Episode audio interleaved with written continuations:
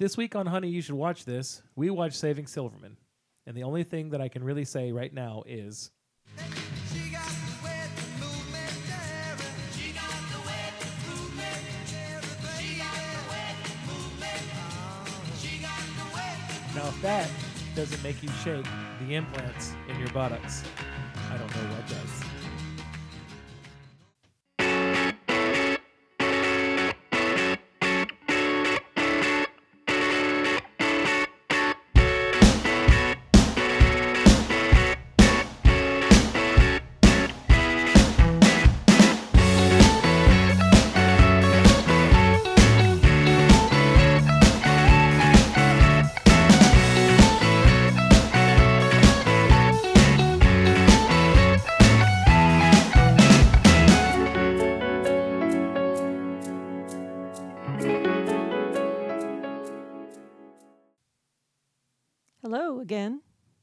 Hello. Hello, how are you? It's it's Uh, good to to see you, my friend.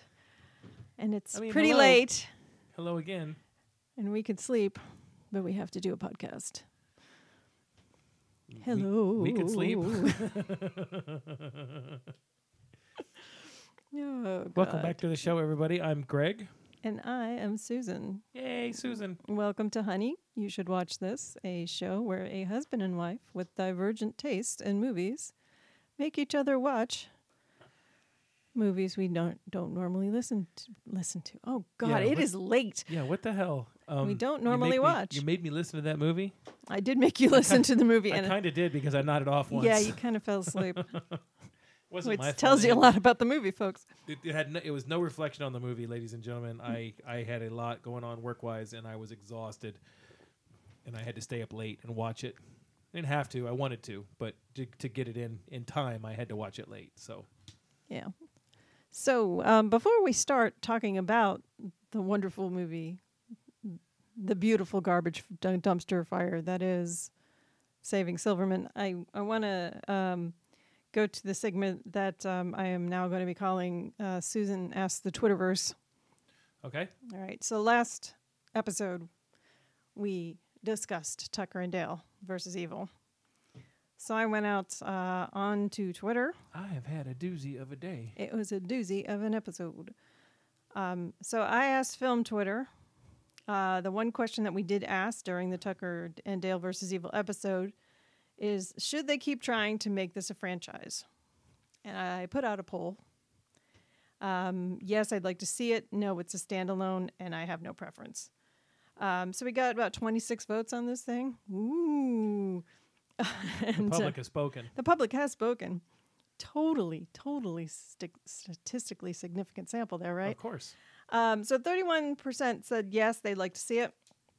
54% said no, it's a standalone. And 15% said no preference. But uh, we did get some comments. Um, so I'd like to uh, give a shout out to some of the other podcasts who got in on the conversation. Uh, Trivial Theater at trivia underscore chic said, I love the movie, but like Shaun of the Dead, I hope they let it stand alone. But uh, point of order, they don't call it the Cornetto trilogy for nothing. Yes, but it is three distinctly different stories. Correct, correct. It's a good. It's an anthology. Um, R.L. Terry, our Tampa-based R.L. Terry, Nice. uh, said, although I'd like to see a sequel um, that used a different type of horror movie to have fun with, say, art house horror or supernatural this time, I don't think it should be a multiple movie franchise. Three at the most. Uh, Colby Mack, Meaning three movies at the most. yeah. Do a trilogy and, Okay. and then it's over. Okay. Uh, so Colby Mack, um, who who showed up on your other podcast Yes, he did. this week um, to talk That- about Doctor What's Sleep. the name of that podcast? Oh yeah, top five for fighting. Oh right. yeah, yeah, we got it in. It's in. okay, it's done. My no work more. is done. Your work is done. she says, "I'm hearing the answer is yes, and I'm going to get around to watch that one of these days." And uh, will the real horror show please stand up? Said I'd watch a sequel, but I would keep it at that. It's hard to recapture the magic over and over and over again. I'd, uh, yeah, Yeah, I I, agree. I agree. Uh, my I did not even see that Twitter poll. so I did not even vote in it, or we would have had 27. Oh, I would have voted. Uh, at this point, I think you got to leave it a standalone. I mean, it's been 10 years. yeah. It's going to be hard to recreate that. Moving on. Moving on. Okay. So, No, not moving on. What did you? What do you think? um, I I stated my opinion in in the last episode. I, I'm I'm quite happy with it being a standalone. I think they could have gone some interesting places with it, but it's just it's too late. I Um, mean, like Can. What? They could have went some interesting places, like Can. No, I mean they could have gone some interesting places with different concepts. I really liked um, Alan Tudyk's idea of. Uh, I'm, not even no. I'm don't don't look at me like that. I'm not. I'm not even dignifying your can comment with a. But it's in, it's an interesting place, is it not? I don't know. Never been there. Have you? It's gorgeous this time of year. oh, I, I don't know. It's in France, right? France, So no. It's France, French fries, Yes. And French and, and dressing. Peru. and Peru. Sorry about the Yeah. there. Anyway, um, no, I I thought Alan Tudyk's idea of of uh, making it uh, from dusk till dawn meets Tucker and Dale that would have that would have been kind of interesting, but I can see why they didn't pursue it. Me too. All right. All right. So, um, this week we watched Saving Silverman. So, uh, why'd you make me watch this? Because you called me highbrow last week, so I figured I'd let you know. you know, payback's a bitch, right? It, it could be. It could. yeah. Just wait till the end of the episode. Oh shit. this movie is such a stupid movie and it's not even like of all the dumb stupid movies you got at the end of the 90s and the beginning of the, the early 2000s it's just it's not even the best one. It's it's you know because you had the farrelly brothers and something about mary and and and all the ones that they did. And and this movie is is not great but for some reason there are parts about this movie that absolutely crack me up. And i and i really think above all else with this movie it is steve zahn and amanda peet's movie. Of everybody else is just set dressing Yep. They end up together, so it's their movie. It's like a When Harry Met Sally. well it eight is years later. it is Wayne's movie because Wayne introduces everybody, he sets the stage. You know, you know, he tells you what's going on. So this is this is this, this is Steve Zahn's movie as much as they played it up. You know, with Jason Biggs in the romantic lead, Right. but um, and it had some pretty cool music in it. If you like Neil Diamond, it had some good music in it. Yeah, A lot of people don't like Neil Diamond. I happen to like Neil Diamond. I have actually seen Neil Diamond in concert. get out. Yep. Seen him in concert. You never told me that, did you? Well, we got to have some secrets. and that's the one you keep from me. well, I mean, are you aware of how much street cred I'm going to lose if people realize I've seen Neil Diamond? you, you are trying to tell me something? Just imagine, just imagine in four months when I'm sitting in the amphitheater and I'm waiting for Ozzy to walk on stage, and I look at the guy to the left of me and say, "You know what? This reminds me a lot of that time I saw Neil Diamond." you might have to come visit me at the hospital. he might look at you and go, "Yeah, Yeah. I remember- on, yeah." I when he opened up for Black Sabbath. Yeah, sure. No, I have. I, I like Neil Diamond. Uh, I, I mean, the Jazz Singer is one of my favorite albums. Mhm. Uh, I love the music in that movie. I thought that I need a lot. The dead it gets it gets deadpanned a lot because it's a 1980s movie at this point. But Neil Diamond is he, he's you don't you don't stay you don't stay in the rock and roll industry, and he is rock and roll whether people want to acknowledge it or not. He's not, you know, whatever he was back then for 50 years and not be talented. So Yeah. Well, I'm originally from New England, so you go to Boston a lot, you hear Sweet Caroline over and over again. You're gonna, you hear Sweet Caroline everywhere over and over again now. It's like a sports anthem for some reason. uh, well, yeah. Uh, well, it originally was when you went to any kind of Boston game. You notice when we go to Lightning games and they're playing Boston, Mhm. they don't play that song I know. because they I don't know. want to get us all riled up. Yeah, all us riled up because it'll make such a difference on the ice. Don't be snarky. I'm not being I'm I'm not being snarky. I am saying that what the fans do has absolutely no effect on what happens on the ice. but that's for the that's for that podcast, honey. We should talk about hockey. in development now. TM. so um, I was impressed when we we know Jack Black's a musician. I Mhm. was impressed with Steve Zahn Yeah, with that. he knew a couple of when they- chords. when they did that. Jason Jason Biggs, I think he he only had a hit a few keys. He rocked the shit out of that sequin shirt. he did. He looked. he I had I had to do a Lovely. double take. I had to do a double take because I thought he had on like a WCW World Championship Tag Team belt. Uh, it was all rhinestoney and stuff. I did, I I, th- I, did, I thought he was wearing a wrestling uh, garb. I had no idea that that was an actual, just a normal, sparkly That's belt. a Neil Diamond shirt. Okay, so I think before I do the rundown um, with the synopsis, um, why don't you play us a little bit of the Diamonds in the Rough? But we all have one mystical thing in common our love for Neil. That's our band, Diamonds in the Rough.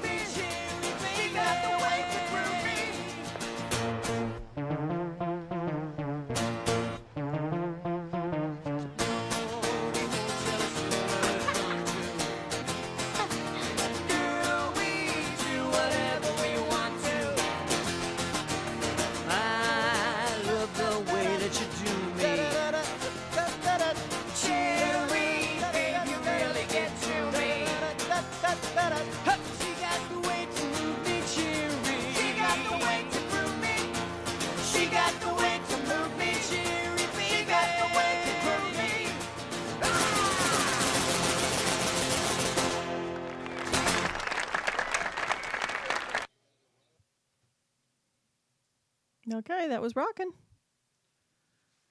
the uh, the keyboard finger on Jason Biggs there.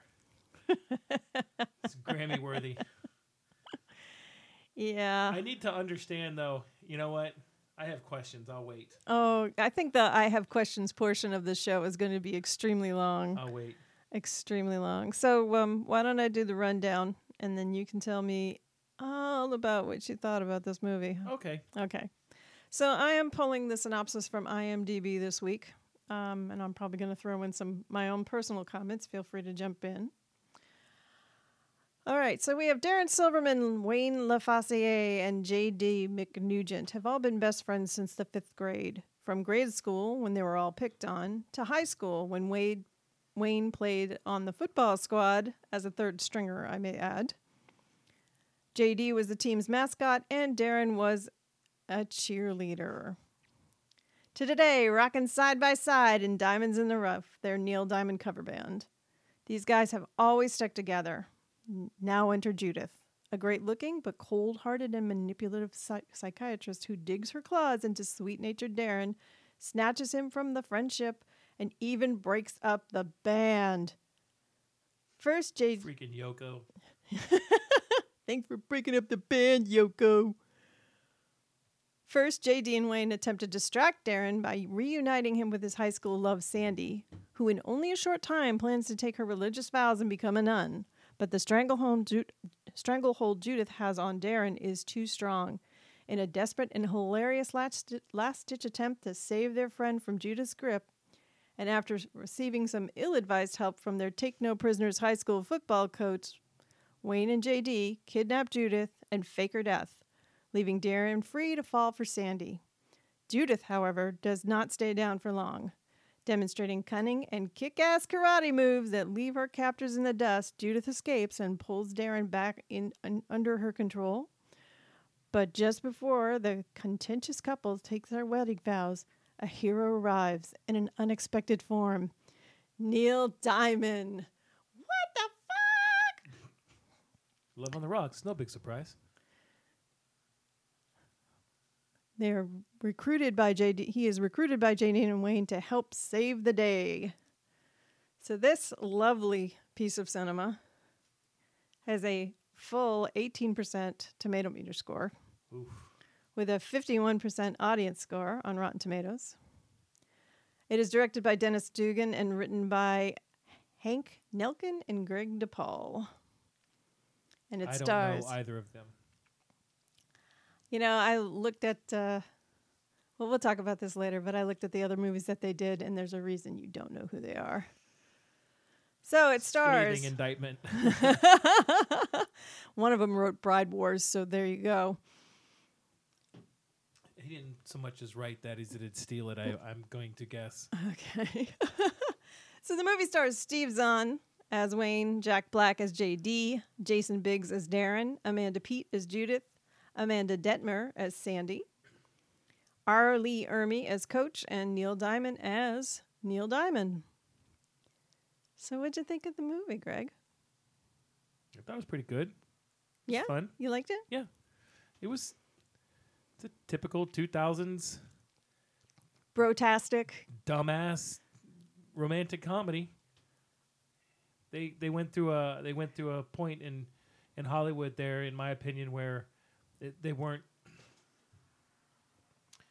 I guess it was kind of right around the American Pie thing where they they their, their romantic comedies were very cookie cutter, very cookie cutter. It was. Heavy on the testosterone. Uh, I- mean, some kind of gross out humor. Yeah, yeah. I mean, uh, one of those two. I mean, this didn't really have either. Um, I think they limited themselves quite a bit when they went PG thirteen instead of just going for the R. I think Yeah. it, I think it would have been a little bit, probably a little bit more popular. It would have resonated with the, the different crowd, but it, it. I I mean, I would watch it again. It was fun. I liked it. That's good. Yeah, That's good. yeah. I, I would good. imagine that I'm going to get to watch it again now that you know I've seen it. And I would, wouldn't mind watching it again. I don't think I could watch that, you know, more than I don't know, say once I once mean, every other year. let's let's get right down to brass tacks. It's not good. oh, it's terrible. It's not good. It's it it is. I mean, there are there are so many other brotastic comedies that came out around this time that were so much better. You promised me a dumpster fire. Oh, and it I delivered. I Yeah, thought I did. I, I mean, first class. yeah. It was. It was not. It was not. It was not. it was it's not well written uh, like i said the only saving graces of this thing are are steve zahn and amanda peet that the only thing i think that keep, keeps you watching this thing I don't know. It had. It had some good jokes. It, it, it was. It was humorous. It was very predictable. The dialogue was not amazing. oh no Um, but it had some funny jokes. It had some very funny jokes. It also had a couple moments that made you go, "Ooh." well this this um uh like i said the writing team who who did this they they've done a bunch of of other very similar types of comedies that just are not at all I, I think remarkable. Um, but for some reason this this one stuck with me. And i think a lot of it is you know they're they're they're looking at certain things that um, are kind of tackling attitudes i think and you can i'm going to let you weigh in here because you you are a guy Sometimes. i, I am not sometimes. and uh, one of the biggest things is kind of tackling that fear of, you know, you got a bunch of buddies that, that like to hang together, and all of a sudden one of them gets a girlfriend, and it's over, man. Yep. That's it. So I- I- losing there's losing that much- friend. There's not much to weigh in on there. Yep.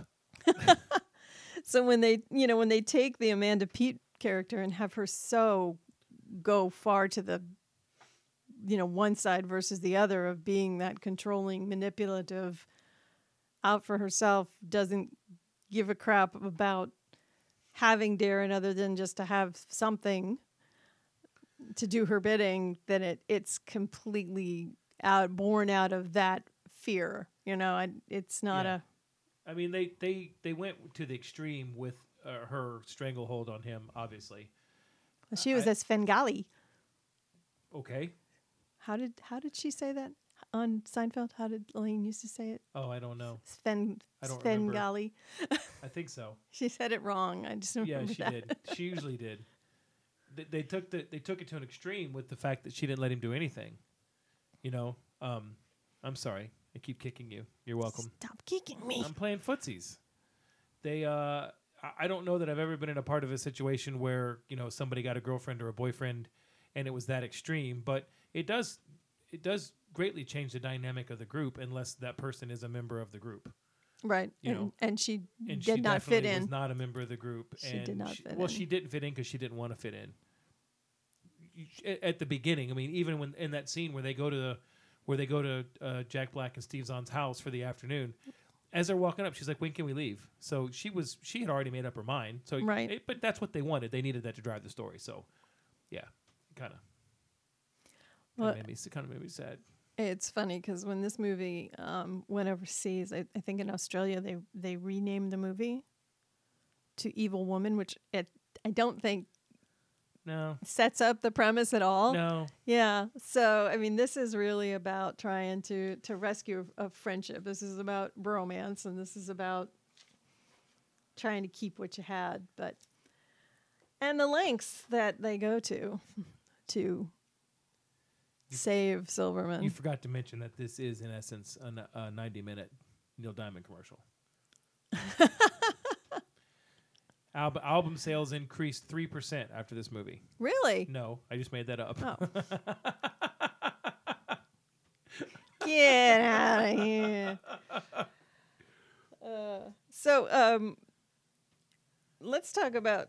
Well, what I think we're gonna do is uh, when we we obviously have um, Judith and Wayne and JD are at odds with each other because they they they try to welcome her into their man Yeah. cave man den yeah, they want to treat her good. yeah, but they they just don't know how because No. you have basically you have three guys in Arrested Development, which are most brotastic movies from Yes. this era. Yeah. Um, so they they do her best, their best to make her feel at home, but they spill stuff on her, and and this is like the third movie I think I've seen between Coming to America, uh, Sweet Home Alabama, and this movie where you got a gag with a recliner. And they're trying to make the person who is super elegant and super fancy at home in their house. And they put them in the recliner and they say, Look, get your feet up, and they fall over. This is Which this one? is a which trope. one? Where was that in Coming to America? Um, when they went to the McDougal's house, Mhm. and he was trying to get the, the king and the queen to stay, even though Eddie Murphy and and Gotcha. the girl had left, and so he he puts the queen in the Barca lounger, right. and Okay. yeah, so that I think that's the one that started it was coming to America. Yeah, we've there's probably a thousand of them that we don't know about because they're all in bad movies. let, let, like we'll reiterate, this movie was not real creative. Um, no, Yeah. no, but there's some things. So here's the thing that always blows me away. And the last time I wa- uh, this, we watched this before you had to go on your little day job adventure, Yeah. was just how far they went. Because first they try to talk Darren out of being with Judith. Yeah. And he said the happiness meter's down to eight. And the whacking off meter is up to Yeah. off the charts. Um, and then they go to Judith, and we have a clip of that, how that turns out. All right, here we go. Sorry to bother you. What are you doing here? Uh, well, first we want to apologize for the beer shower. And the salsa bath. That was bad. Get the hell out of here. Whoa, wait! Just give us a minute, okay? My rate is $200 an hour. Do you have any money? I got some of that. Just give me the big bills. Six. Is that all you have? 30. 738. Two and a half minutes. Okay, look, we don't want you seeing Darren anymore. We don't think you're right for him. The band needs them. But we're prepared to buy you off. With what? Picture. My house. Okay? Look. My grandma here, she was born in this house, is buried in the backyard. There's my mom, there's my dad, there's me. My dad was dropping me on my head. But we're willing to sign this over to you if you just agree not to see Darren. I don't want your shitty old house or your dead grandmother. I'll throw JD in. He doesn't look like much, but he's hung like a horse. It's true. Look, Darren's mine. There's nothing you can do about it. I own him. He does whatever I say. I'm in complete control of him. He's my puppet, and I'm his puppet master. You're not taking Darren away from us. Just try to stop me. one round. Winner takes Darren. You're on. Kick her ass. Go. You've got quite a grip. You must be a heavy masturbator. My guess is three times a day. I bet you're also a premature ejaculator. Start off with a big bang. Before you know it, you're limp. Hey, I win, you lose, now get out. God! God!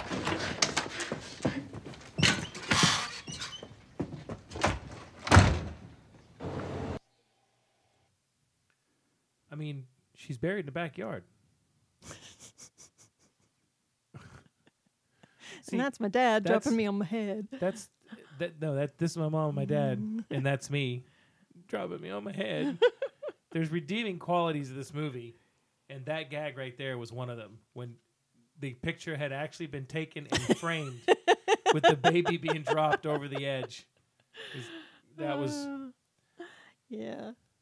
So so this doesn't work. So they they they keep kind of stepping down in their levels of depravity to make this happen because they don't want to give up Darren. And one of the reasons they don't want to give up Darren is the band. that's the biggest reason I think. Right. That's what's the most important to them. So is that the next clip? That would be the next clip. So All right. we've hey got- guys. Guess what? We got another clip for you.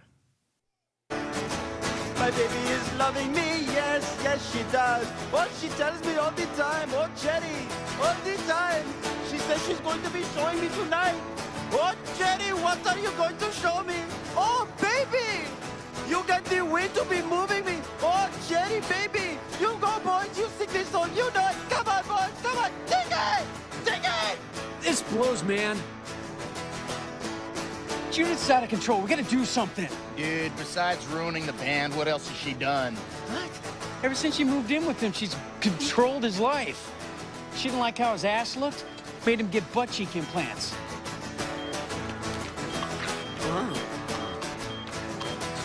I thought his ass looked tighter. Check this out. Last night, torches Neil Diamond albums. She torched Neil? Oh,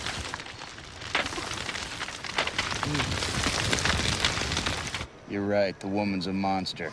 Two, three, four.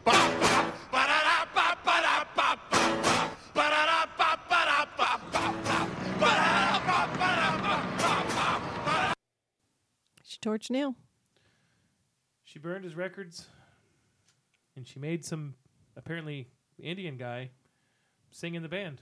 Well, she didn't make Well, th- she oh, she made it happen because she kicked Jason out of the band. that that clip wouldn't fly today. Yeah, it would. Mm. Yeah, it would. Oh, so we can only so we can only have uh, white people in bands being made fun of. No, no, no. It's just a matter of you know. You, I think if they were going to redo that today, they'd have the the Indian guy showing up completely talking, just like any of any of uh, Tom Haverford or, or whatever, and then pulling that Yeah, as their that- act. But that's what makes it funny, is the fact that he has the heavy Indian accent. It doesn't even sound like Neil Diamond, and the only thing that the guy is doing is singing. He's not even playing an instrument because the keyboard's gone now because Jason took his keyboard and went home to Judith, and and their crowd around them just turns into one one middle aged woman. his girlfriend. I think that they're implying that that's his girlfriend. Oh God! singers because you didn't catch that I because caught her winking at him, but I because he's saying all that stuff. She's going to show me later. Yeah, and he Yeah, I winks think he at her and was says, "Yeah, baby." Uh, well, hitting on her just like Jason was hitting on the know, other man. girl. She was straight up into it, so she was down to clown. So um, when JD and Wayne get serious, they here's here's the laundry list of, of stuff they do, right? So let's let's recap. Okay, first they hired two hookers, and they Okay, me, Me. okay. they hired two hookers and do a bunch of things with them, go and take them out to bars and playing ping pong topless and Lord knows what else. And then, brilliant men they are, take those pictures and cut out pictures of Jason's face and just glue them on the pictures and then photocopy them, right? they, su- they The, superimposed me. the, the days before Photoshop. right? Right. and send them to Judith in an attempt to get her to break up with him. I got to be honest. Days before Photoshop, that might have been days before the internet, right? Mm. Two thousand one. We were on, we were on the no no No, we had We had AOL yeah, and all was- that. Yeah. yeah. Nah, Napster. How I missed thee. yeah, I guess I guess the internet was like ninety was really starting to hum about ninety six or ninety seven, wasn't it? Mm. Okay. So when this doesn't work, they go to the they go to coach. In prison, Um, mind you. Oh wait a minute, no, no. That, I'm. Let me step back. They decide that they're going to kidnap her, and the kidnapping is Hysterical. a cock up. A, co- a comedy of errors. But they managed to get her, and now they've got her. So now they got to make it look like she's dead. So they exhume a freshly buried body, Idiots. Throw it in Judith's car, and push it over a cliff, losing a very fine jacket in the process. Yes, And now that was a good scene too. Yeah. And uh,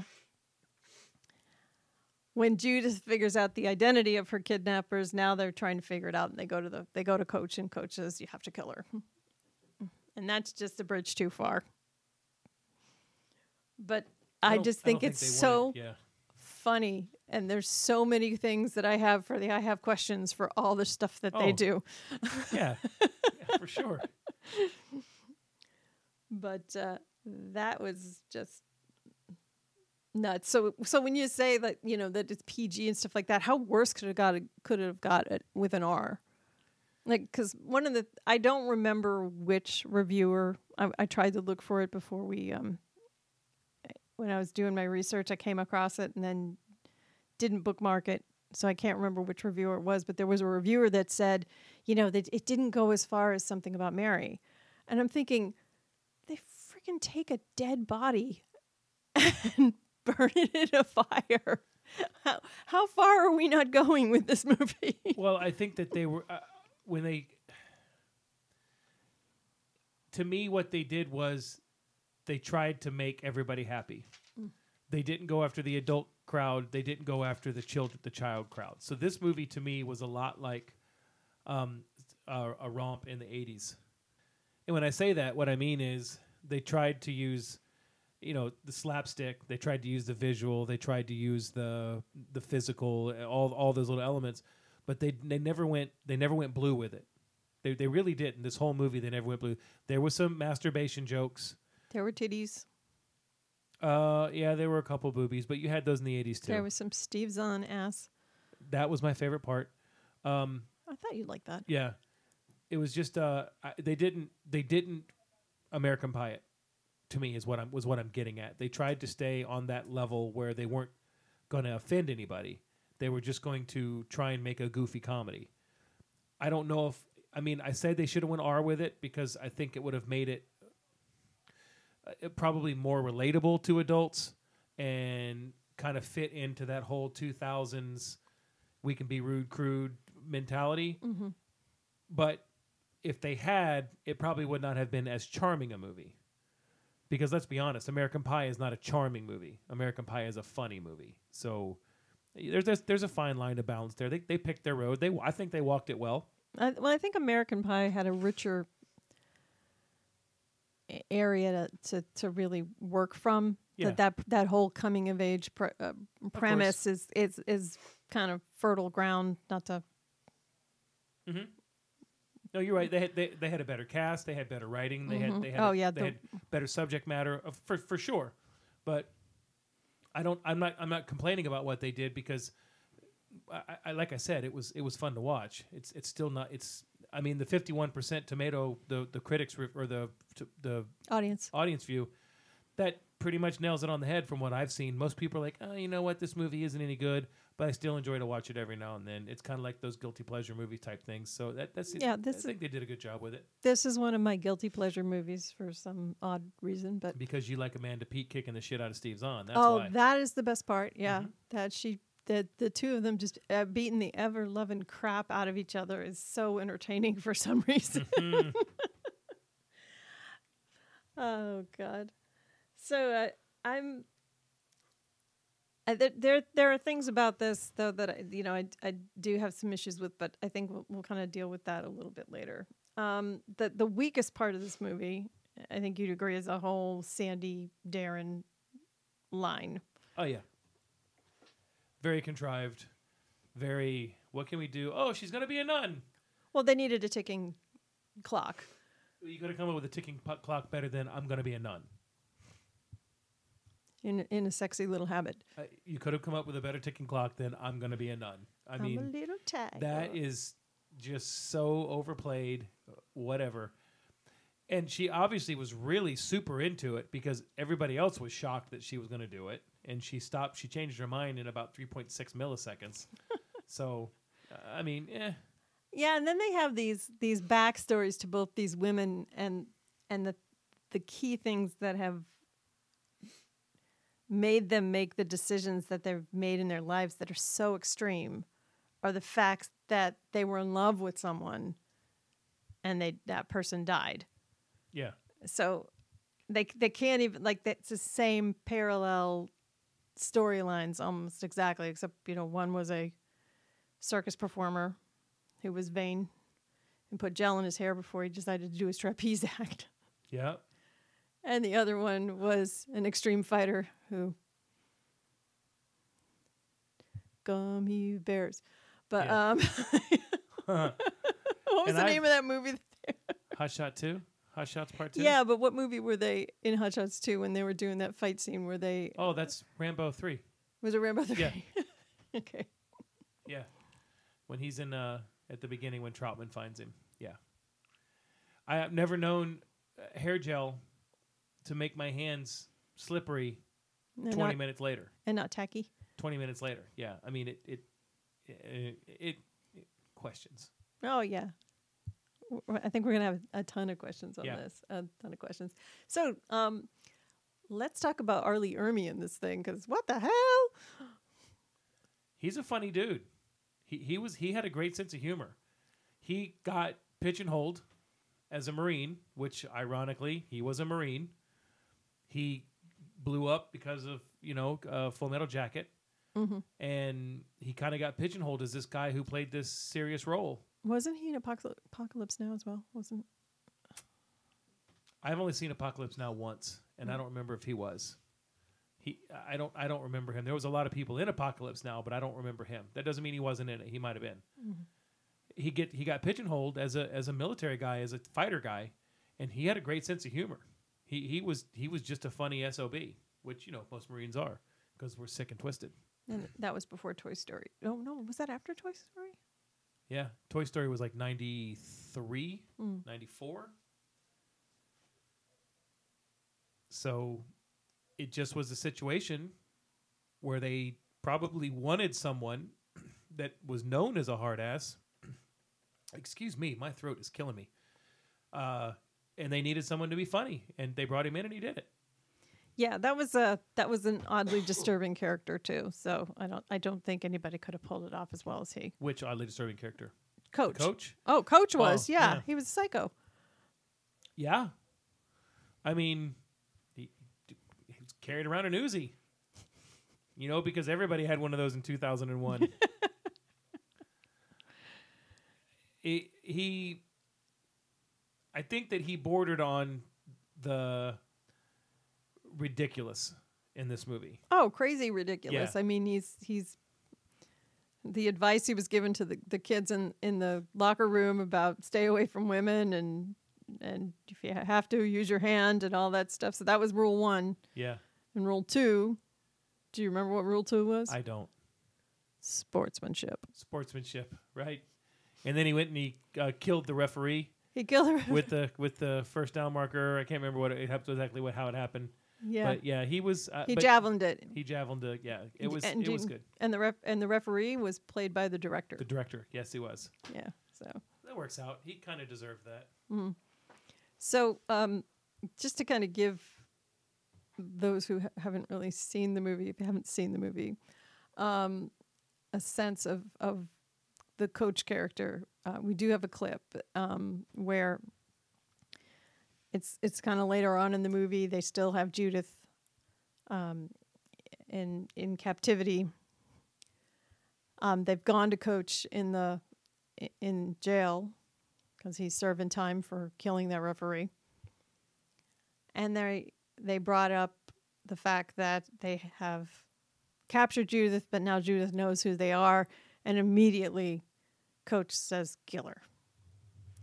So Coach gets out of jail and comes to see the boys to try to find a place to crash for the night. He needs a place to live. No, he's going to come live with them.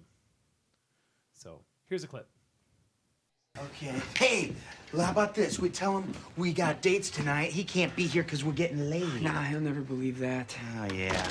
Okay, we'll tell him we got ghosts. Oh, boys, what's for supper? Uh, listen, coach. We have ghosts. Uh, What? We, we were thinking that maybe you staying here is not such a great idea. Yeah. Nonsense. It'll give us a chance to get to know one another again. By the way, did you boys take care of that bitch that was going to marry Silverman? Uh, yeah, yeah. We snuffed that bitch just like you said. Good. How'd you do it? Uh, we. Ate her? You ate her? Yeah, we ate her. Alive. My hat goes off to you. You boys are smart. That's the perfect crime. I Wonder what's on the tube. No! Go! What the hell we got here? Some kind of public access show or something? Yeah. Wait a minute, that's a kidnap victim, ain't it? You didn't kill her, did you? No, coach. I am really disappointed in you boys. Now I want you to go out there and off that coos. We can't, coach. Oh, for Pete's sakes, look, she's getting out. Go chop her head off or something. There's no fight left in you boys. You're nutless. You've been pussified. Don't worry about a thing, boys. I'll take care of that fraud. No! Hey! You ate her? Well, that's the perfect crime. Congratulations, boys. Ooh, that's that's after he came out from because they told him they couldn't use the bathroom because the bathroom was broken, and he decides he's gonna just pop a squat right there on the lawn. Yes. That's that's the best shot, right? Right there. Oh I mean, God. I'm sure he's done it before. He uh he goes over the top for sure. Oh yeah, big time, big time. I- I have a I have a theory about this film, but we'll we'll get to it in the the I have questions section. Okay. So, and now and then and then we have the the real the the sparks between Judith and and and Wayne as well. Because again, best two characters in the film. Yeah. Uh almost almost get naughty. Almost get naughty. Over a big Montana. Yeah, a big Montana. Do they I, they still make those? I don't even know if they ever made those. I I don't I, I don't know. I don't eat I've never eaten at Arby's enough, even though I like Arby's, I've never eaten at Arby's enough to know if they made a big Montana. I, I worked there for a summer, and I I can't recall. I know that there was the beef and cheddar. I think they made it up. So why would you call a sandwich the Montana? I mean, really? Because Montana's got wide open spaces and it's a big freaking sandwich. Because that's what I'm looking for in my sandwich is big wide open spaces. Montana's not as big as Texas. Call it the big Texas or the big Alaska. That's when you get a double big Montana. Okay. Uh, so that I think I like I like that relation. It's, fucked up as it was. That relationship is is hysterical to watch because it's just the two of them trying to control each other, and they can't break each other. Yeah. Well, there's no there's no vested interest. There's you- you're not to break them because she's not to change for him because she's not interested in him, even though she is, and he's not to change for her because he's not interested for her, even though he is. They're they're they're not to break until you know she actually realizes that she's not to get to marry the Jason Biggs character Silverman. So, and then, well, you know, sparks fly Sparks fly. After she beats the shit out of him and knocks his tooth out. I think sparks were flying well before that. Maybe So, so what'd you think about the character of JD and, and Jack Pla- Black's performance in this? I thought Jack Black was Jack Black. Yeah, you didn't feel fully like a Jack Black though. Well, he wasn't Jack Black yet. Mm. He he'd only had really his only major role had been High, High Infidelity at the time. High Fidelity, High Fidelity, High Fidelity. Infidelity is the REO Speedwagon album. High Fidelity. It rocks. Yep, and uh, I- he I, I mean he was finding his he was finding him, but it's like the mannerisms are there, the the the physical humor was there. The I thought he was I thought he was good. I I don't have any complaints with his character at all. He he was fun. He was he plays a good slob. That's not surprising. No, I know, but I'm saying he he he plays a good slob, and that's Mhm. what JD was supposed to be in this movie. And, it- not and then a not very bright one at that. yeah, yeah. Yeah. Um, I- and I think he works well with Steve Zahn. I think everybody works well with Steve Zahn. He Steve Zahn is just a, I I've never seen him in something I didn't like him an in. underrated treasure. I yeah. agree. Yeah, I and you know what I agree. haven't seen is I haven't seen that movie he was in with Jennifer Aniston, The Management. Yeah, there's a reason. Really, is it that bad? I, I- have you ever talked to anybody that ever saw it? I, I don't know, but I I I hear some good things about it. I guess I have to look into it, but I don't know when somebody's when somebody mentions a movie to me, Mhm. like you say, the management, and I have to stop and think about what that movie's about because nobody ever talks about it. Being as how I listen to, we listen to a bunch of movie podcasts and all that stuff, and we don't know anything about it. Eh. But listen, it, we've talked about it. I've talked about it with other people before. You can bring up a movie. Mhm. Uh, I don't know. Let's let's do it with Jack Black. What's a really bad movie that Jack Black is in? a bad movie that Jack Black What's is a in. really bad movie that Jack Black is in? Okay, hold on. Um, All right. What's a really bad movie that Amanda Peet's in? This one.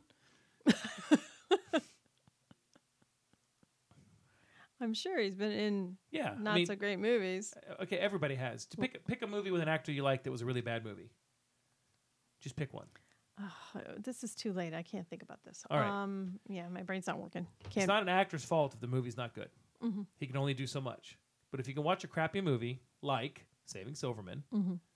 and you enjoy it because of what the actors did, and it really is what the actors did in this, then you got to give him credit. You can only do so much.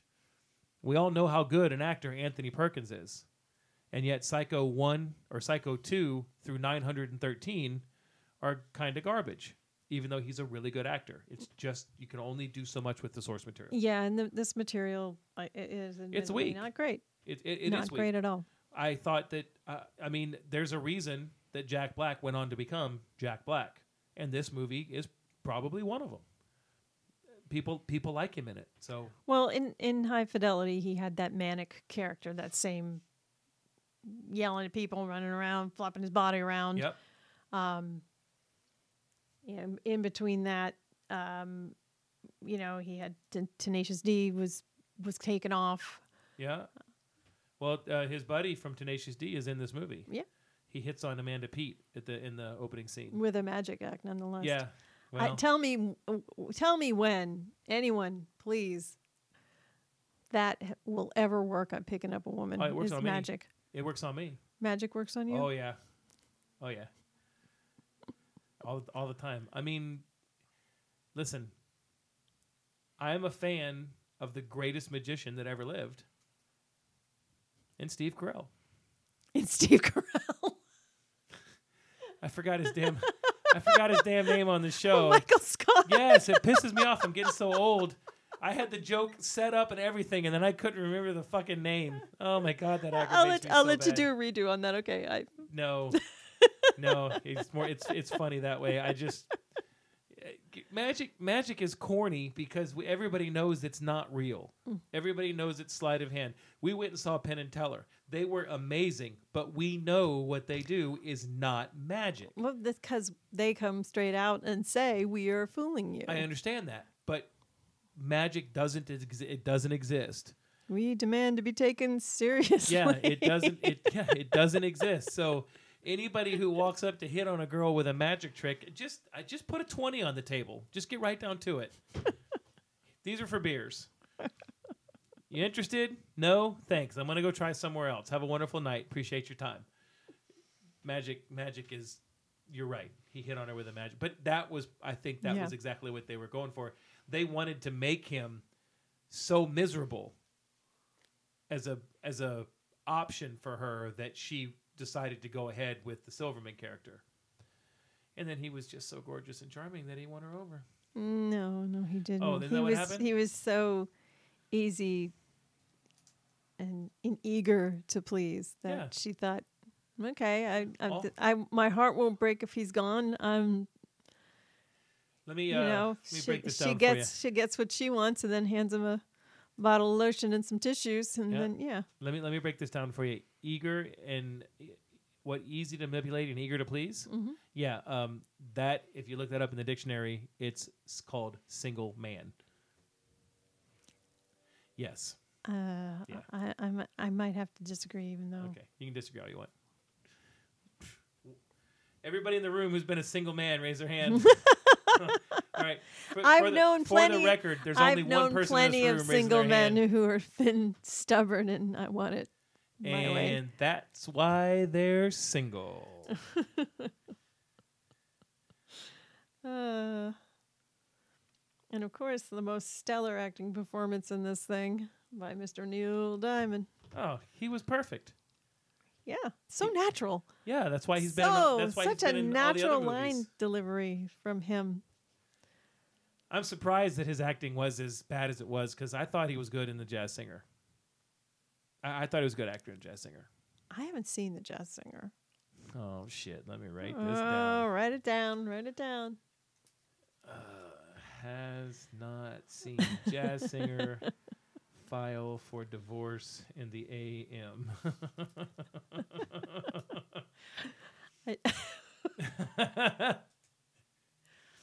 Okay. You know that if you took that to Judge Judy, right? If you took that to Judge Judy and you were and she would look at me and she would be like, "Why are you why are you divorcing this wonderful woman?" And I'm like, "Judge, she hasn't seen Jazz Singer. Case dismissed. You are out." Uh, granted, it would happen. It would happen. Would it now? Oh yeah. Of course, I think she's a Republican, so that might be why. She, she wouldn't say turn on your heart light. No, she would no, no. She'd say "Love on the Rocks." No big surprise. Ain't no big surprise. because she can pull straight from this movie. Yeah, hasn't seen the jazz singer. Who, who are you? you know I'm has- obviously I'm obviously not as highbrow as you thought I was. Do you know who else hasn't eh. seen? You know who else hasn't seen the jazz singer? ISIS.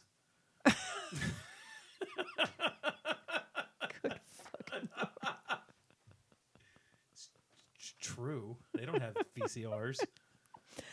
All right, so um, to add at least some bit of entertainment value to this, why don't we play the clip because this is going nowhere. What do you mean it's going nowhere? This is gold, baby. you know, I'm just now realizing that instead of can, I should have said Disney World. Disney World, Yeah. Okay. happiest place. That is the happiest place on earth. Yeah, it is. You know what they don't have at Disney World? Coming that's what they don't Neil, have. Neil Diamond in the back of a box truck saying, Oh, you know what? I've just been kidnapped, abducted, and found the guy that's been sending me nude pictures of himself. but hey, you know what? I want to know that my songs mean something in the world. It's not about the 87 bajillion dollars I've made off my songs. I want to make sure that these two lovers get together. I, I have a bit of trivia about this scene. Hit me with it. Nothing like a little dead air. Woo! Uh, Steve Zahn and Jack Black. Uh, Who are they?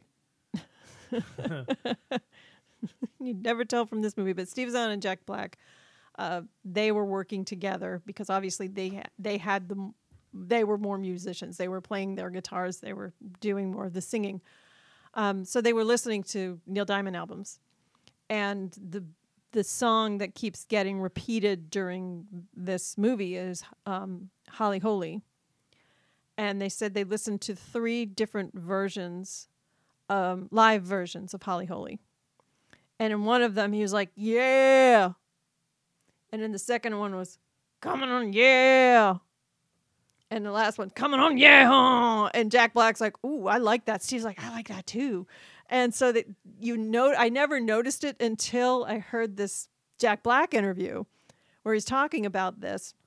Well, Steve Zahn was interviewing one time, and he said, um, you know, yeah, they used that throughout the movie. It was usually Jack Black saying it, but he would do it too.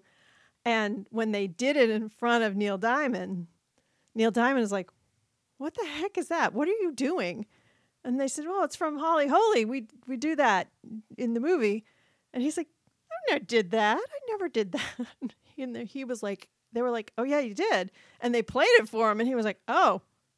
So what the fuck just happened? so Steve Zahn has that story to tell now. so so there so there you go. Neil Diamond songs are so good. Neil Diamond doesn't even know what the hell's going on in them. So somebody's not listening to their albums. That- that's that's what that means. How how many things can you remember when you do your podcast? All, every, Every, every, single word. yeah, Every single word. yeah. I remember that time I said the. hmm That's actually pretty cool that, to, to get to do something like that for somebody. That would be like reminding Will Ferrell of something that he did on Saturday Night Live one night or something. That would be great. Yeah. So so the the clip that we played was um, Judith uh, Judith gets free, um, beats the ever loving crap out of everybody. R. Lee Ermey, Jack Black, Steve Zahn, and she gets free. And Amanda Detmer, who who plays Sandy, is is decides that she's going to try to make it work with Darren, and they're moving in to to Judith's house, no less. Which Yeah. again, I have questions. We'll Uh-huh. we'll we'll do that a little bit later on. Okay. So as Sandy is moving in with Darren, they start to get a little intimate, and in runs Judith. And straight behind her are JD and Wayne, and the whole thing goes to shit. And so Darren and Judith are going to get married. So, in a last ditch effort to save our hero Silverman, And make one less nun in the world. one less nun in the world. They uh, they they catch Sandy before she takes her final vows. And grab it, uh, grab her and throw her into. Oh God, I I missed a key component here, but they throw her into Wayne's pest control truck, which Coach used to break JD and Wayne out of jail. Yeah. Again. Judith. I have questions. And they decide that there's only one thing that's going to save the day. So, adding to their rap sheet, they kidnap the man himself. So that's what that's what they were They doing in that. Tom Brady? No, Oh, you said the man himself. this man, Oh, the Neil Diamond, Gotcha. Neil Diamond. Neil Diamond. Okay. Fair enough. Right. I just, again, testament to the writing. Bad. Let's kidnap somebody And kidnap somebody else. and then go, and then they go, hey, I'd like to help you. You know what? I'm not going to press any charges. He believes in the power of love. He he wants right. to make sure that his life has not been a sham. Yeah. I mean, if I was sleeping on hundred dollar bills, I'm pretty sure my life wouldn't be a sham. But I, I guess whatever. I'm still so amazed when people do things like this, like when celebrities decide to do that. He must have a good sense of humor. I've heard stories and rumors where he is just not an easy person to work with, and you're not supposed to even stare at him if you don't know him, you know, in the backstage. And maybe that's the persona of him trying to get ready to perform. Prince was like that a lot. Prince was like, "Yeah, um, I used to work for uh, a dental society, um, and we had an entertainment night, and we started booking more A-listers, and we had Jerry Seinfeld one night. And I guess it was in his rider that he could not, where he was standing on the stage, wherever the the larger screens, um, they had to be out of his line of sight, And I can see that. I can see you know, you're trying to get yourself psyched, Mm-hmm. and if you see yourself or hear yourself, if you get that feedback on your cell phone, I always have a problem with that. So, Right. so maybe maybe that's what that's all about. But the fact that he did this, unless somebody some, had something over him or they paid him a boatload of money, I, I think it would be fun. Hey Neil, you want to be in a movie for three days? Okay.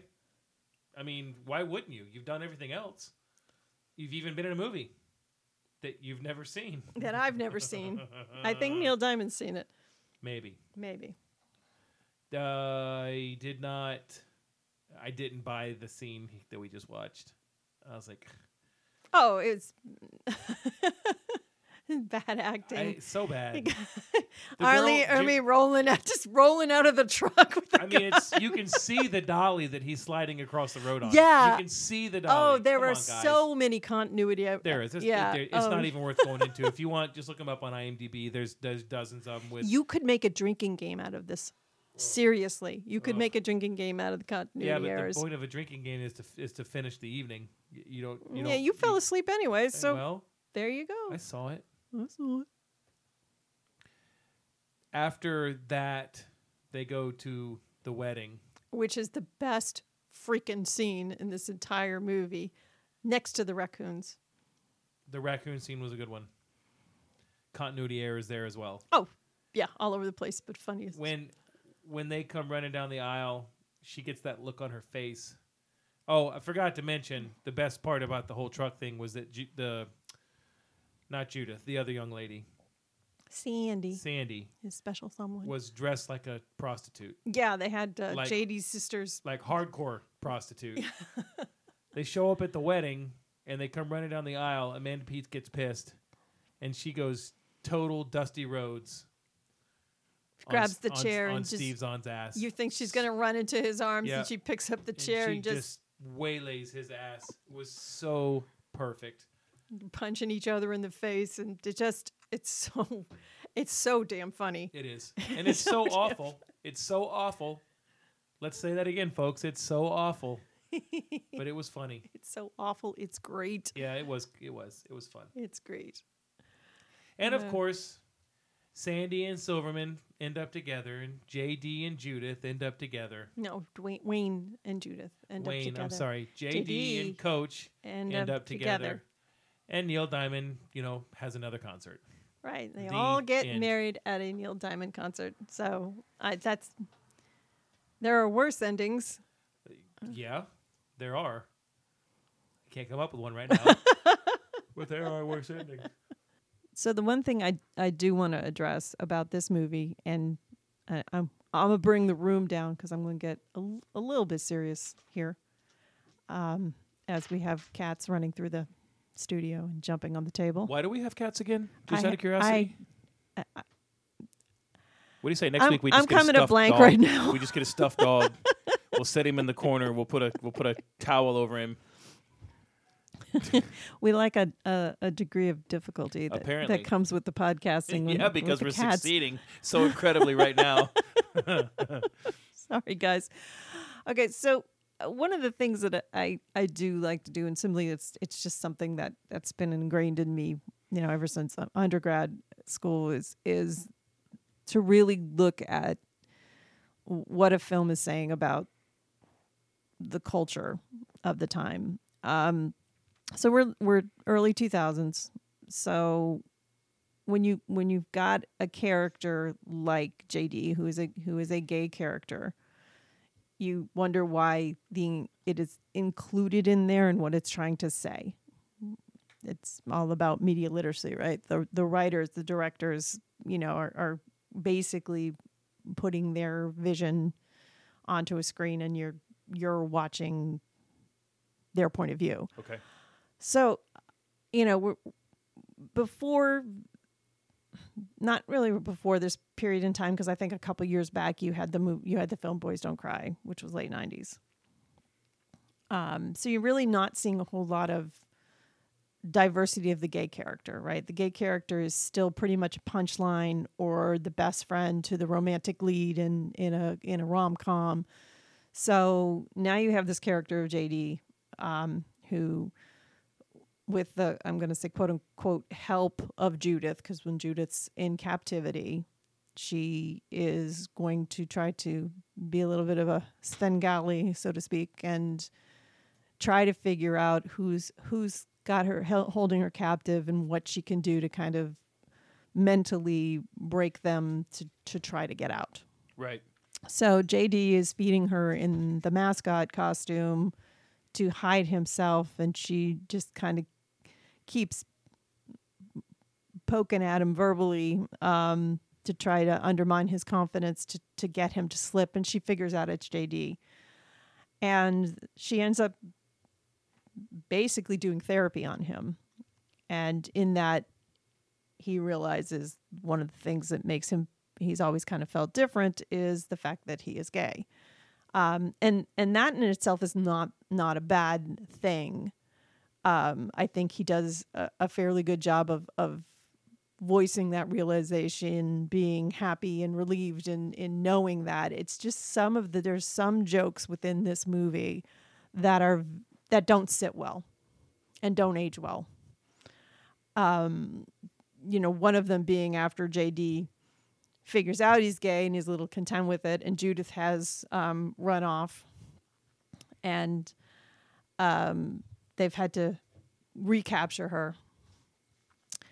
Um, that Steve, the Steve Zahn character, the Wayne is is yelling at JD at how this happened, and and he he tells him, you know, that she had given him therapy, and that he, and excuse me, and that he announce, announces to him that he's gay. And Steve Zahn's already freaking out. He's already at his highest stress level. So now he's reacting in the way that you would think is very broy, right? Like, she's screwing with your head. This isn't true, kind of a thing. And then you've got the joke after, you know, after he calms Steve Zahn down and they're both sitting in the recliners and he, and he looks at Steve Zahn and goes, You want to be gay with me? and that sets Steve's Zahn over the edge, and he ah! and leaves the room. The second one that's a little uncomfortable, or a lot uncomfortable, is when Judith escapes for the second time and runs back to Darren.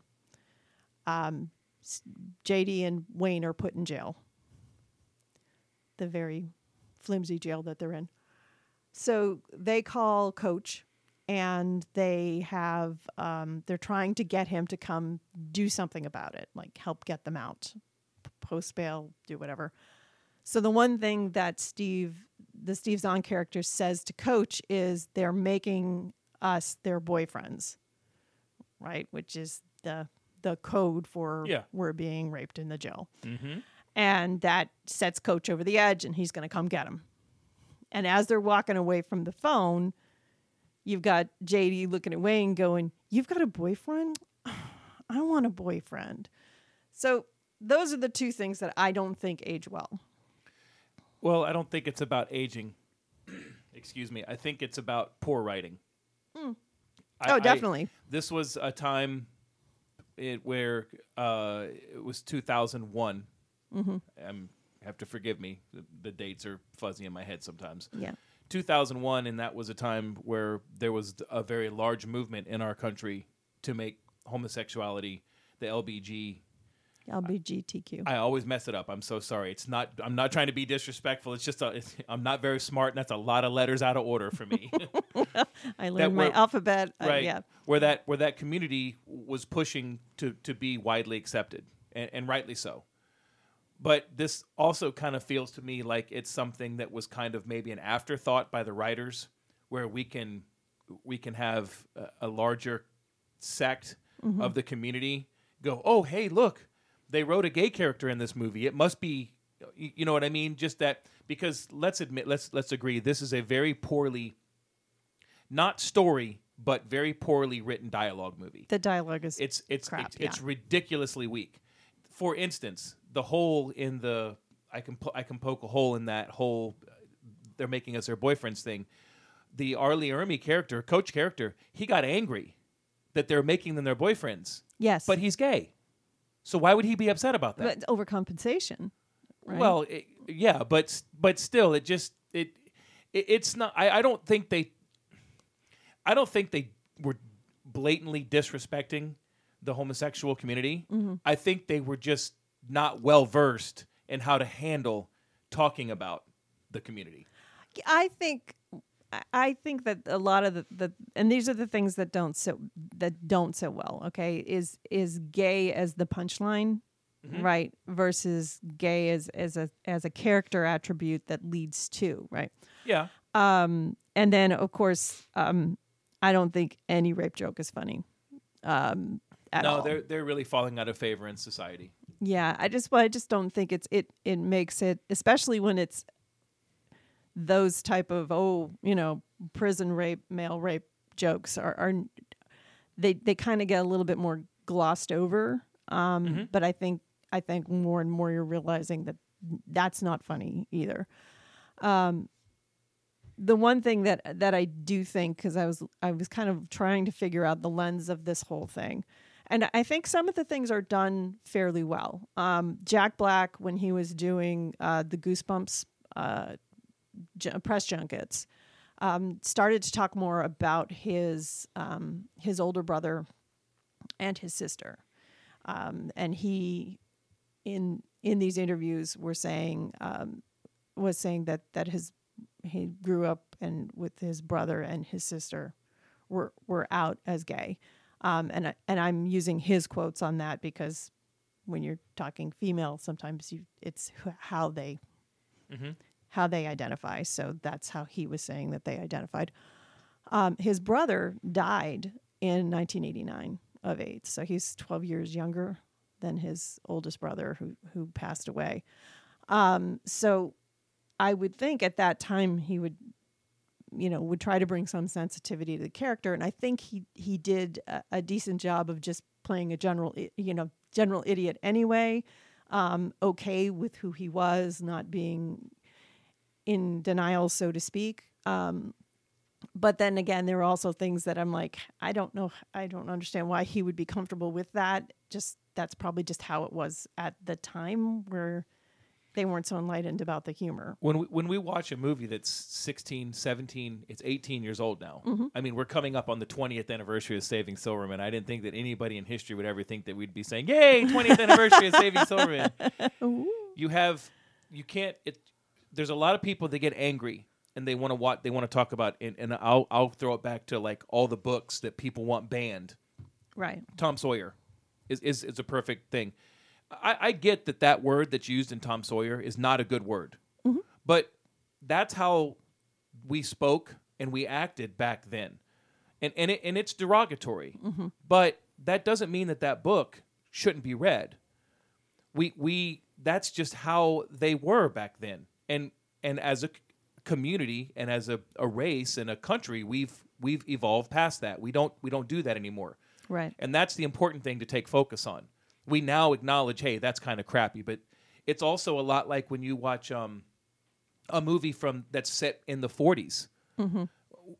Women are just not important in those movies, and that's not uh, that the movie is degrading women. It's just that that's how it was in the 40s. I, I've we we listened to some stuff, and I remember someone being upset that there was no major female roles in Saving Private Ryan. And I understand where the person was coming from, but I mean, it was a World War II movie set in 1944. There were no major women roles there unless you were at the factories. Right. And and women stood up and, and they stepped in and they, they made this country go. So to be angry about how our society saw something 25 years ago to me is a little silly if we if it's wrong and we still view it that way. But we've moved past it. To, now to be fair, they made Jack Black uh, a gay character in this movie, and they completely went against the stereotype that people envisioned gay men in in 2000. They were gorgeous, well built, beautiful smile, Mhm. rich, OCD, clean, and Jack Black was the exact opposite of this in this movie. He was He was a slob. He was frumpy. He was a slob. He, He was not that- smart. wasn't that bright. right? So I mean, they they did take some steps. I can see how some people would be offended at this, but it's not like they shit all over him the whole movie because he was gay. No, they they they crapped all over the movie because because the character was not smart. Yeah. Um, But that's, I mean, let's face it. Every good, funny comedy that you enjoy watching has that dummy. has a fool. yeah, Yeah. yeah, Yeah. I mean, even Shakespeare wrote fools. So, oh, definitely. I and I and I actually think, and you know, even you Wow, go back to smart. No, I mean even go back to Shakespearean times too, and there's you know there there were hints of of you know certain characters having homosexual tendencies and things like Mhm. that. So it hasn't changed. I mean, it's a it's a sl- slow sea change, and I'm not saying that you should get incensed over this movie the way they treat um the characters. I think it's just I, I totally agree with you that it's it's horrible writing. Right, it's not done well. yeah, the dialogue is crap. But I also want to look at this as the lens of this is like these are th- these are the writers who wrote this are very much bro writers, right? Um, of course. you've got um, this is a romantic comedy from the point of the man for a change.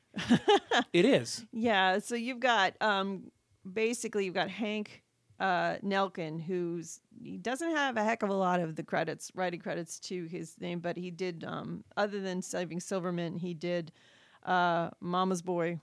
I don't know if you've seen that one. I haven't. Mama's boy. I don't think so. I've seen Um, Grandma's boy, Right. Um, he did. Uh, which is probably going to be on your list. Get ready for that one. Uh oh. Uh, what, what's what was his other credits? Uh, Killer Big- Bud. Oh. Um, Are we done yet? Which is the sequel to Are We There Yet? Right, with Ice T. Right, which was really supposed to be. This was that was supposed to be like a remake of um, a uh, a movie that was. Uh, oh, I can't think of him, and I love him so much. Help me out. I, Uh, I mean, my I'm- favorite male actor, uh, Cary Grant? Philadelphia, Cary, Cary Grant. Okay. Yeah, um, Mr. See what happens when you give me clues? Yeah, I know. I know. I'm sorry. I have like I'm not having the I'm not braining well. Yeah, uh, the Cary Grant comedy Mr. Blanding builds his dream house Okay. got turned into Are We Done Yet with Ice T. That's what he wa- he wanted to do like a, a Well, a Mr. proper thing. Blanding builds his dream house doesn't fit on the marquee at the 27 Theater building anymore. And then you have Greg DePaul, who um, basically, let's see, he's he's done he did Bride Wars, which tells you right there, and you know the Stole it from Bridesmaids. actually no Bridesmaids wasn't stolen from from Bridesmaids. He actually wrote Bride Wars because his he and his wife were planning the wedding the same time that his sister in law was planning a, were planning a wedding, and there were a lot of was a lot of contention. Stole it from Bridesmaids. No, he didn't steal it from he did. Bridesmaids. Of course was- he did. This was before Bridesmaids, No. silly. Um, No. Yes. But I, I, I just don't think that. uh, So that they're kind of very one note black and night, black and white kind of writers and and broy. So when I when I look at this thing, like the whole thing about hey, you want to be gay with me, and Steve Zahn has his little hissy fit and runs off. Um, that's kind of done from the lens of that's typically how you would have a male reaction to this type of thing. But that's but that's accurate. I mean, honestly, there's I know a lot of a lot of people, a lot of people who don't mind the fact that somebody wants to be gay. Mhm. I, I'm this. I'm I'm that way. I don't care. You do you, and you be happy. That's that's that's it. But it's just like anything else. If you kind of have that brought upon you, or or forced upon you, or you know, it just it's it's it's a typical male reaction. I don't think that that's being crappy. I think that's being realistic more than it is anything else. Well, I also think it kind of plays on the stereotype that, you know, when men think about other gay men, they instantly think that they're going to be attracted to any any male, We are. right? Because it's not it's not like you don't have preferences and choices when you're looking at females. Right. Right? So the assumption is, "Oh, he's gay, so he's going to want to hit on me." N- no, dude. No. well people that don't people that are not around it's so hard to talk about this because you know, i don't want to say anything that offends anybody if, if you're not if you're not around or have spent time Right. with the gay community you don't understand that Mhm. because there was a time when the gay community was portrayed negatively Oh. in movies and media Yeah, it and, was and unrightfully so. you know yeah. i mean i mean there was a movie I don't remember what the movie was, but it was basically kind of talking about the AIDS epidemic, and it was a movie that they made, and they they had kind of traced it back to the one airline attendant who had contracted it, and then they made him out like all he did was walk up to guys and go, "Hey, you want to have sex?" And it was it was it was very boorish, Right. very crappy the way they and and then there was a long time where it was well. I'm gay, so I'm just going to go to a party. I'm going to hit on a guy. We're going to have sex, and I'm going to walk away. When that's not it. That was a very, very horrible stereotype that was brought about. You know, it was, it was, it was a stereotype that was manufactured mm-hmm. to pass the false narrative.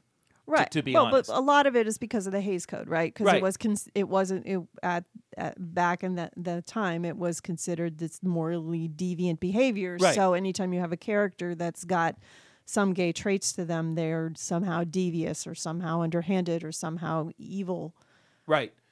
But the people that haven't spent time with anyone from the gay community still thinks that's how it is. Right. Because they've isolated themselves away from it and they have these pre-constructed ideas of what gay people are like. right They don't they don't know. So that's that is a stereotype that they worked off of whether they're a part of the gay community or not that they threw in there because that's the accepted reaction by straight men Mhm. and it's wrong. Yeah. And it's crappy. Um, you said it before. These guys were associated with some movies that had gay characters in them. Mhm. Uh, Big Daddy, I think, was one that you had mentioned. Greg DePaul, and it's it's funny because it seems to be like a reverse decline because in, Big Daddy was in what ninety nine. Something like that. yeah. Okay, so you have a, a a gay couple that's in Big Daddy. Um, they are not their their gayness is not the punchline of any joke. They are uh, accepted in their peer community. They, you know, and they they help throughout. They are fully f- fleshed out characters. Then you have Greg DePaul doing this, which kind of straddles the trying to include it as a character but not really hitting the mark and a lot of that is the writing you know with with the jokes and and the gayness is the you know the punchline Mhm. which doesn't quite fly although I did ask a few other people in the podcast community and we'll get to that later about what they thought about this um and then you've got I now pronounce you Chuck and Larry, which is great because Greg DePaul did a lot of the the Adam Sandler's movies. Don't mess with the Zohan, Grown Ups, The Abomination that was Grown Ups too. Um, I laughed. I know you laughed at that. I had issues with it, but It wasn't good, but I laughed. um, so Chuck and Larry, uh, to me, is the biggest insult to to the the LGBTQ community because now you're you're looking at and I, and I th- you're looking at gay marriage as a plot device. Mhm. Um, and then all the jokes that are going to come out of that plot device are going to be a heteronormative look and at what they think gay I- should be. I personally think that if you went back and watched Big Daddy, Mhm. you'd probably find that there are more jokes about their homosexuality than you remember. You might and, be right. And, there and there are probably a lot along the lines of what's in here because I do remember one banter back and forth between the two guys. And I, I will always relate to most of his friends from the Waterboy. It's the guy that played the quarterback in the Waterboy, and the guy Mhm. that was uh, oh, talk like this. Yeah. they were the two, the couple. They had a, a dialogue back and forth about how you shouldn't eat that because it's going to go right to your ass. And I thought you used to love my ass. It was just a a, a, a dial. I think that there's probably a few more in there than you remember. Okay. but it's not a movie that you've seen multiple multiple times and analyzed it. You probably watched it. Ha ha ha! It's cute. The little boy's cute. Ha. Okay, we'll move on because I know you're not a huge Adam Sandler fan. Yeah, I think I've seen Big Daddy. Well, Fifty First Dates is probably the one that I've seen the Oh, most on repeat, right? Because it, I love Drew Barrymore. Uh-huh. Um, and there's a weird, uncomfortable gay joke in that too, with that whole thing in the beginning where all the women are talking about how wonderful the Adam Sandler character is, and then you get Kevin, Right. you know, Kevin James. Kevin James, Yeah. yeah. doing the same thing. But um, yeah, I, I, I, you know, I don't d- to dwell on this too, too, too much, but I think it's just it's funny to me. It just seems like it's kind of completely declined. But um, you know, we've we have come a long way. So I did I did ask, and I specifically reached out to a handful of of different podcasters that we we tend to talk with, you know, over the Twitterverse Um, so I did reach out to Colby from at Colby Told Me because he likes to talk about a lot about um, inclusivity in movies.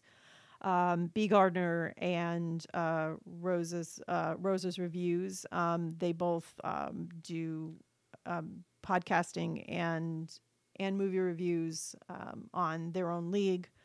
Um, and I also reached out to Ryan Terry. Now, of these four, um, only Colby saw Saving Right. Silverman, and he loves Saving Silverman. He thinks it's hysterical. Right. Um, he, do you have something to say, Cat? We've got a cat that's walking by the microphone, so hold on. There we go. We should just rename this podcast Hanging with the Cats. Um, so Colby Mack said that, that he he's good at compartmentalization when he watches these things. He tends to think about the time that they're made in, and as long as he's okay with it. Um, but he also says, you know, that a lot of films from the 80s and the 90s uh, that got the green light would not get them in today's climate. Um, he said, but saying that he cannot erase his adoration of them, and um, when they come up in conversation, we just have to be upfront about how we've grown from them too. Gotcha.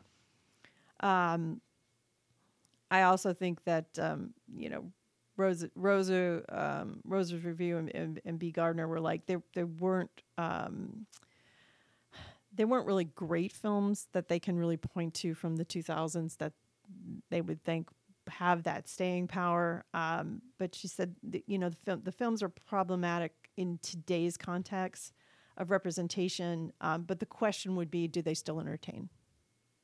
Okay. So I, I'm feeling with this movie that I, the laughs that you get out of the the absolute absurdity of the rest of them probably still outweigh this. But I just thought it was uh, important to kind of take a look at it and and and think about it in terms of that. And and I and I really don't know. I mean, I know that we've we're we're coming a long way as far as representation in these films because now they are, you know, we're Hollywood uh, is still not 100% there, but they are, you know, when you write a character like this, it's helpful to have somebody who understands a character like this and not, is not painting it from from a stereotype. I agree with that.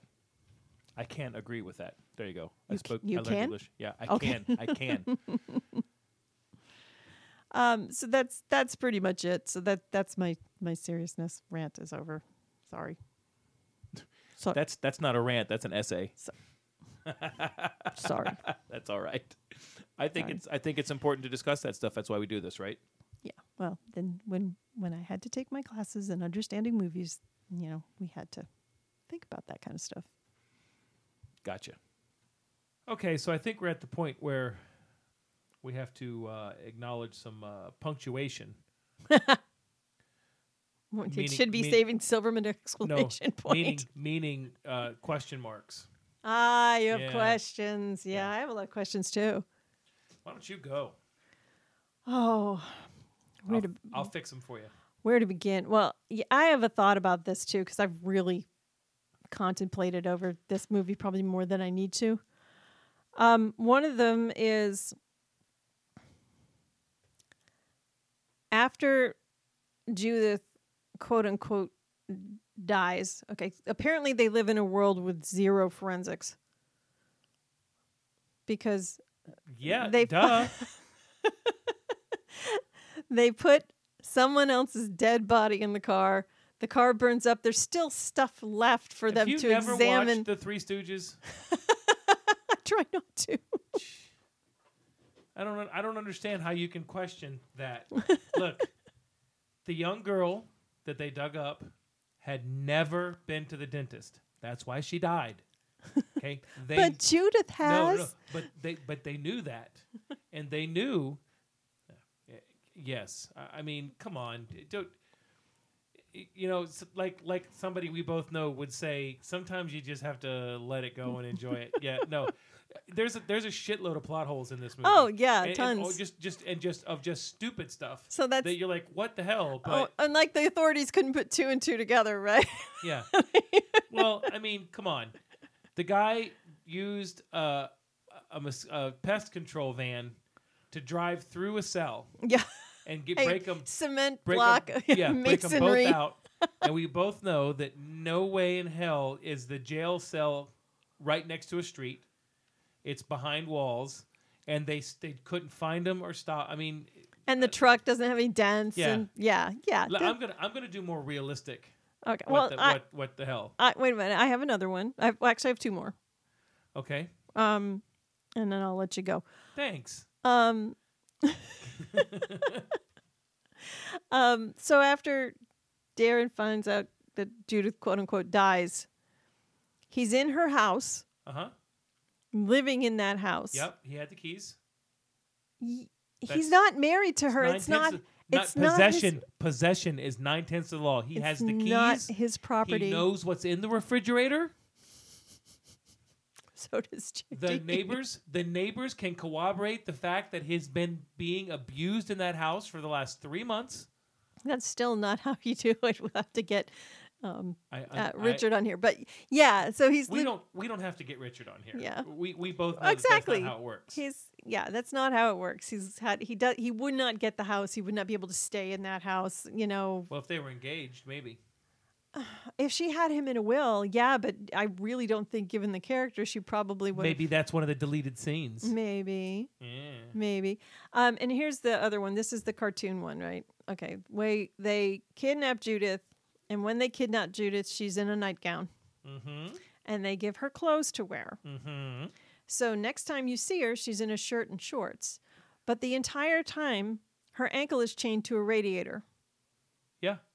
How's she get the shorts on? There's actually a scene that shows her trying to put the shorts on when her she's putting the shorts on when she's she's handcuffed. She's uh, ankle cuffed, for lack of a better word. I, I look. We both know she really likes magic.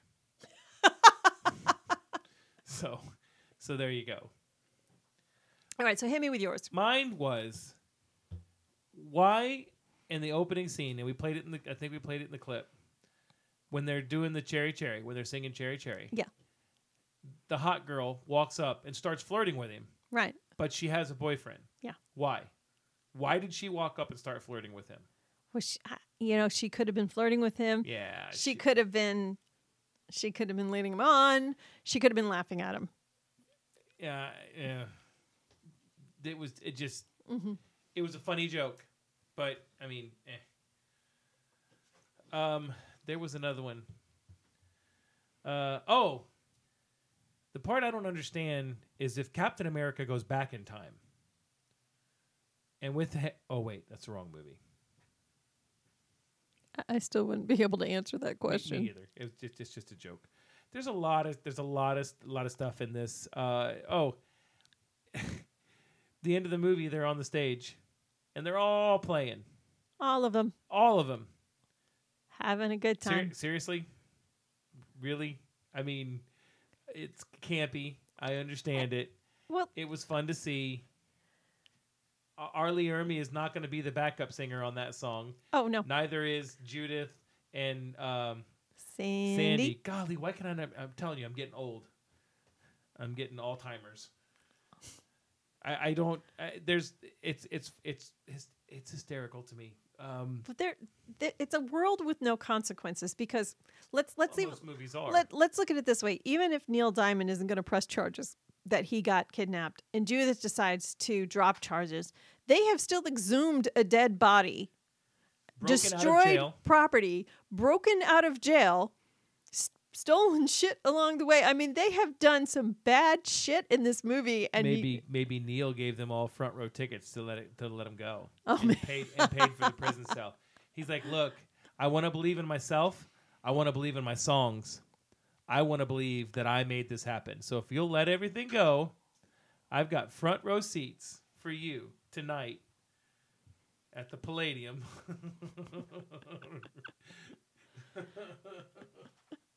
Uh, the uh, the other one I, I think you you you mentioned when we were watching it, and they um, it's been confirmed when you look at some of the trivia online, like IMDb and, and things like that, is when Sandy and Jason go have their lunch. That JD and Wayne have been trying to get Jason to go on a date with her. because they're trying to get Right. him in love back in love with her. And they're at um, I think the restaurant's called the Cannery Yes, it in is. Washington.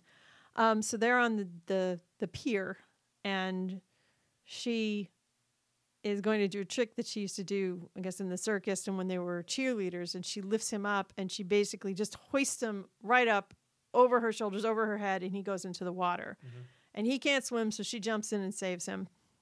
There's a continuity error in that too, because when you see Darren's head kind of come up and go down, you see a diver's fins in the back. So there's a diver back there trying to stay underwater and stay out of the shot, but didn't quite make it. Yeah.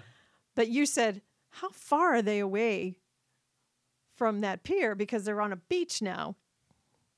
Eight miles. Yes. They're eight miles. So That that pier is eight miles from the restaurant. yeah, Yeah. But I, what I meant was that he couldn't swim yeah, and she saved him. yeah. But they, I mean, there's not many piers that you walk out on Mm-hmm. on the beach or whatever that you don't go just a little bit and you can stand. Well, if you're at the end of a jetty, there might be rocks more along the the shoreline. Which so means that you could stand on them y- you probably could. because it wouldn't be uh, it wouldn't be deep. So we just had a cat walk across both of our laptops. So, you know, again, gotta- wouldn't be the podcast if we didn't have a cat God, I hate you, kitty. bringing us tribute and walking on our computers. So, here's my theory. If you don't have any more questions for, I have questions. I don't. I don't have any more questions because this podcast could literally be nine days long. So, here's my theory when I think about it. I think this movie is going to be as close as you can get. Hold on, cat, get out of the way. Thank you. Um, to a live version of a cartoon. Because you think about all the absurdities and all the quirky characters, and the fact that Sandy's family is from a traveling circus and her mother's the bearded lady and all that. And you've got a world with no consequences, a la Peter Griffin. Um, Challenge accepted. Dumb and Dumber. Yeah, Dumb and Dumber too is is like that. But I think this, I, I almost think that this m- movie would be better animated. I think uh, people would buy it more animated. You could get better expressions on their faces. Oh, Steve Zahn's pretty expressive when he's fighting that. No, I. I'm not arguing that. Just you know the, the eyes Yeah. popping out of the head. You could Roger Rabbit that shit up. Yeah, and I think you could buy some of the the more like Ridiculous. ridiculous, Jumping out of the van. crazy. Yeah, jumping out of the van, um, having that gun on him in the first place. I think Neil Um, Diamond had a no animation writer though. Yeah, it's not true. You don't know that. I, I don't know that. Yeah. I have questions. Did Neil Diamond have a no animation writer? Dear Neil. I sincerely enjoyed Hot August Night 14. Could you please tell me about Saving Silverman? You know, speaking of that, he wrote a song. You found out just before the podcast. I did. He, literally wrote a song for this movie he and did. not get it to the director in time. You guys look it up and listen to it. It's called The Ballad of yeah. Silverman. Let me let me read you the little bit from the article. Okay. So I got this on stereogum.com. Um, and if you look it up, um, the article title is Neil Diamond sings the plot of dumb Jason Biggs movie Saving Silverman in Unearthed theme, theme song. So um, basically, um, when Neil Diamond appeared in the movie, um, Diamond uh, not only wrote this song, but he wrote "I Believe in Happy Endings" for this movie. So specifically for Saving Silverman. All right. Um, and um, so the the other uh, songs in the film uh, obviously is uh, "Cherry Cherry" because we played it twice, "Hello Again," and "Holly Holy." So he wrote another original theme song for the movie, but didn't tell anybody about it, and it's called "The Ballad of Saving Silverman." Uh, it sums up the premise of the plot and film. I believe it also features a mouth harp in it. Yeah, we don't want to. We don't want to get Wang, wang. sued. Yeah. But here's just a couple of just a few minutes, uh, seconds of it.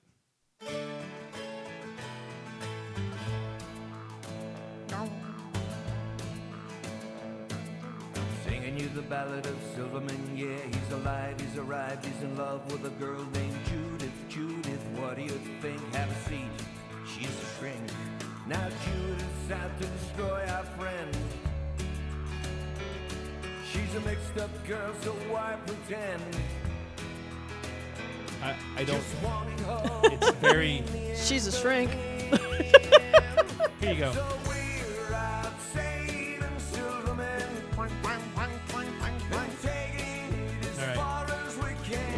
Can. your ear, Yeah. your ear holes enough.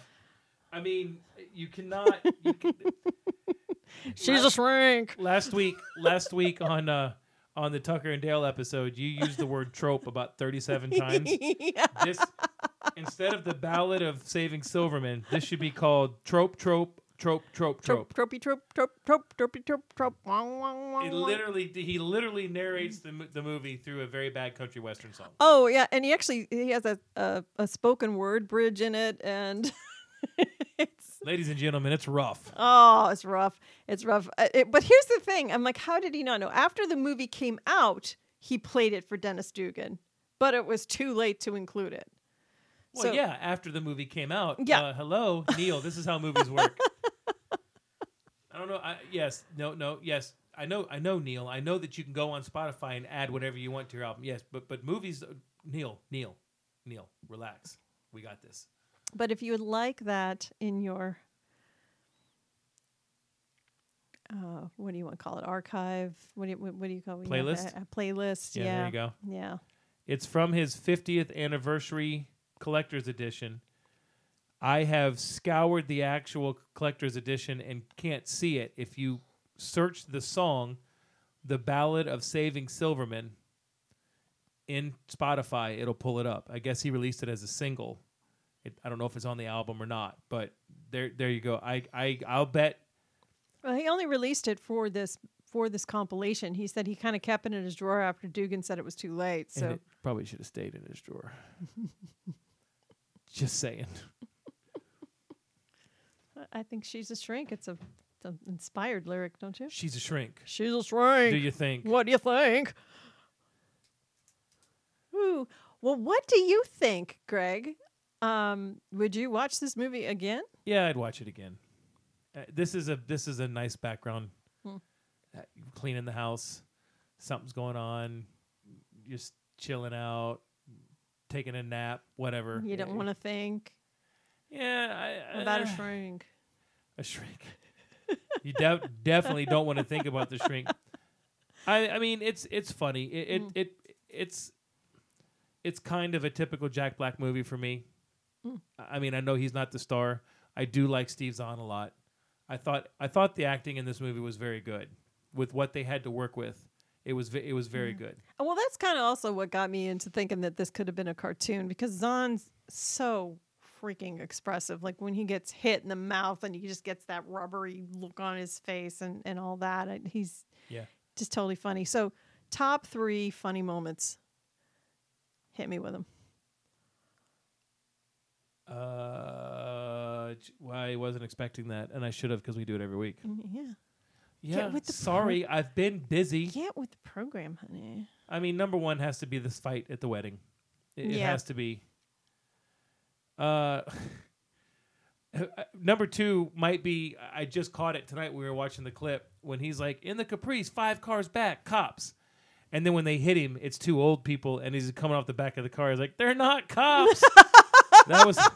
I thought that was pretty doggone And the funny. Caprice is actually two cars back if yeah, you look. yeah, and that's one of the that's one of the continuity areas eras. Um, I think I think the third one would probably be maybe the, the scene that we played where they go to talk to her. Um, And they arm wrestle. Jack Black says, "Just give me the big bills." when he does that, and he, th- th- there's a five and two ones, and he's like, "Just give me the big bills." Those those are the things that save this movie to me. Those those stupid little lines, The little the throwaways, story, yeah. The story was, I mean, it was putrid. Um, Jason Biggs was funny in it, but Jason Biggs was Jason Biggs. Yeah, he, was, was, just himself. Weak. Yeah. The, the the interaction between Zahn and and Jack Black when they're the, the way that they work together that was that that saved it for me that they they did a really good job of making the and I that to me is what I always end up laughing most about in movies anyway is the very little subtle stuff. I mean, you know, Dumb and Dumb and Dumber is a great example. There's so many things that it's like, oh, this this I love this part. Well, yeah, everybody knows that part. My favorite Mhm. part is this part in this scene that nobody's seen. They're like, oh my god, that's great. The just give me the big bills. It, Focused on it. I mean, like hardcore trying to figure out how much money they have because they need to pay the two hundred and twenty five dollars an hour, and they take money out of their pockets knowing they're they're dead ass cracked. and Zahn pulls out like a clothespin and uh, Some something uh, else. like yeah. a jack, or it was, yeah, it was. What about you? Uh, well, I have to say the the the scene that made me laugh the most this time around was uh, the the raccoon scene where you, you Yeah, was there's good. Zahn is setting up the illustrious careers that they've all got for themselves. And you got Jack Black as a um, trainer of sandwich artists at Subway. That's money well spent, Subway. Yeah, that was Um, funny though. Jason Biggs is a like events director coordinator at a at an old folks home, and then you've got Cowboy Wayne as the pest control, and he's trying to get a raccoon from out of under some lady's house, and he just things just goes flying at him and just run around, and he is just his physical comedy in that is just freaking hysterical. So that's one. Um, the kidnapping scene of Judith, although I don't think it's like hundred percent funny, but the, it's and I, I don't think it's anything necessarily that that is said or any of the broad physical comedy in it. What I think is funny is you have Wayne, Steve Zahn's Wayne, taking it so seriously, and then you have Jack. You know, so he's got the the camouflage night face paint on. He's all in black. He's you know trying to keep it together. He's trying to be in control of this thing. And then you've got Jack Black with the pantyhose over his head. He's looking like a dog because they're flopped down over each side of his head. And he's trying to mime to Wayne, after this, let's go get something to eat. Because he keeps talking about Yes. how hungry he is. And and the the look on Zahn's face where because he's just trying to keep this thing going. He doesn't want to get his ass kicked. He does he wants to make sure he gets her and all this stuff. That that's funny to me. That was just I just found that amusing. Not necessarily the stuff that goes down during that the the kidnapping scene, just the dynamic. And um, of course, you've already said it. The Amanda Peet and Steve Zahn just Wailing on each complete. WWE throwdown um, with her in the wedding dress and, and just you know he's got the guitar and the good.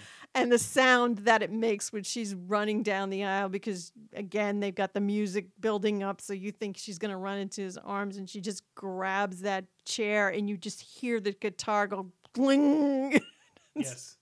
that's done very well I'd like to give an honorable mention to the scene where um, Judith and Silverman are at the party Mhm. and they're dressed up, and Wayne and JD show up, and they're Oh, they're in their total yeah, just being like white trash was that was uh, that was a lot of fun too. yeah that they, they were trying to like jd's new friends and they're trying to that and that's that's the other scene where you get more come on yeah Yeah, yeah I would watch this again, but I wouldn't pay to watch it again. yeah um if you do want to watch it we watched it on amazon prime for a whole 3.99 Was it three ninety nine? i believe it was Ooh, I think we overpaid. wasn't a 3.99 well spent you think Yeah, it was well spent. It's fun. it's fun. It's a movie if you've never seen it. it there there are a lot less thing, worse things you could do with your time. Let me, let me rephrase that. There are a lot worse things you could do with your time. all right then All right. so do you have anything else to add I don't think so. all right so do you still think my tastes are highbrow Yeah. you do Oh yeah, I do. Look, you I know what you watch and I know what you like. You can't go, "Oh, but I like Saving Silverman." That doesn't put you in the gutter, sweetheart. i'm not saying i'm in the Nin- gutter it's 98 99.8% is still a sterling A and way above me. I mean, it's you you you you are more highbrow than me. You you're you're more artsy. highbrow You're more artsy. You're more you're more uh you you, you watch a film more to analyze it and, and, and get something out of it than I do, Well, which is why you uh, you know, uh, you and that's not a bad thing. no I'm that's I'm not- I'm- because my undergrad was in media yeah, and we took and and my undergrad was in shooting people from a thousand yards. So there you go. So you really did connect with R. Lee Ermey there. Right? I hell yeah, I connected Yeah. with R. Lee. Listen, R. Lee Her- R. Lee Ermey is a he's a goddamn national treasure.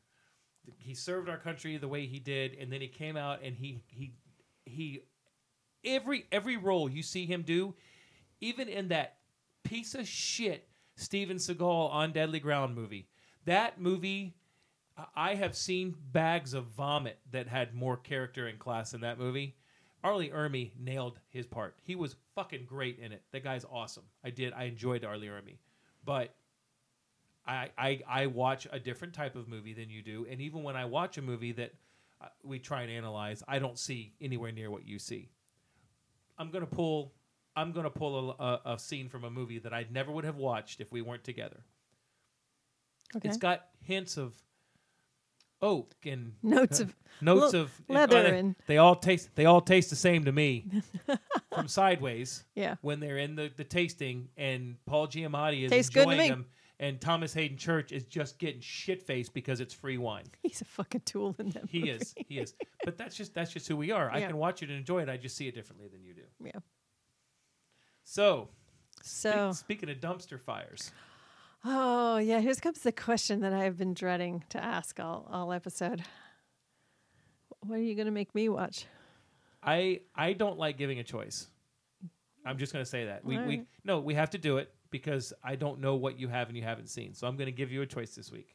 I get a choice. Yeah. I know which one you're going to pick because you you probably I will probably unless I say you have to watch this, you'll never watch this movie.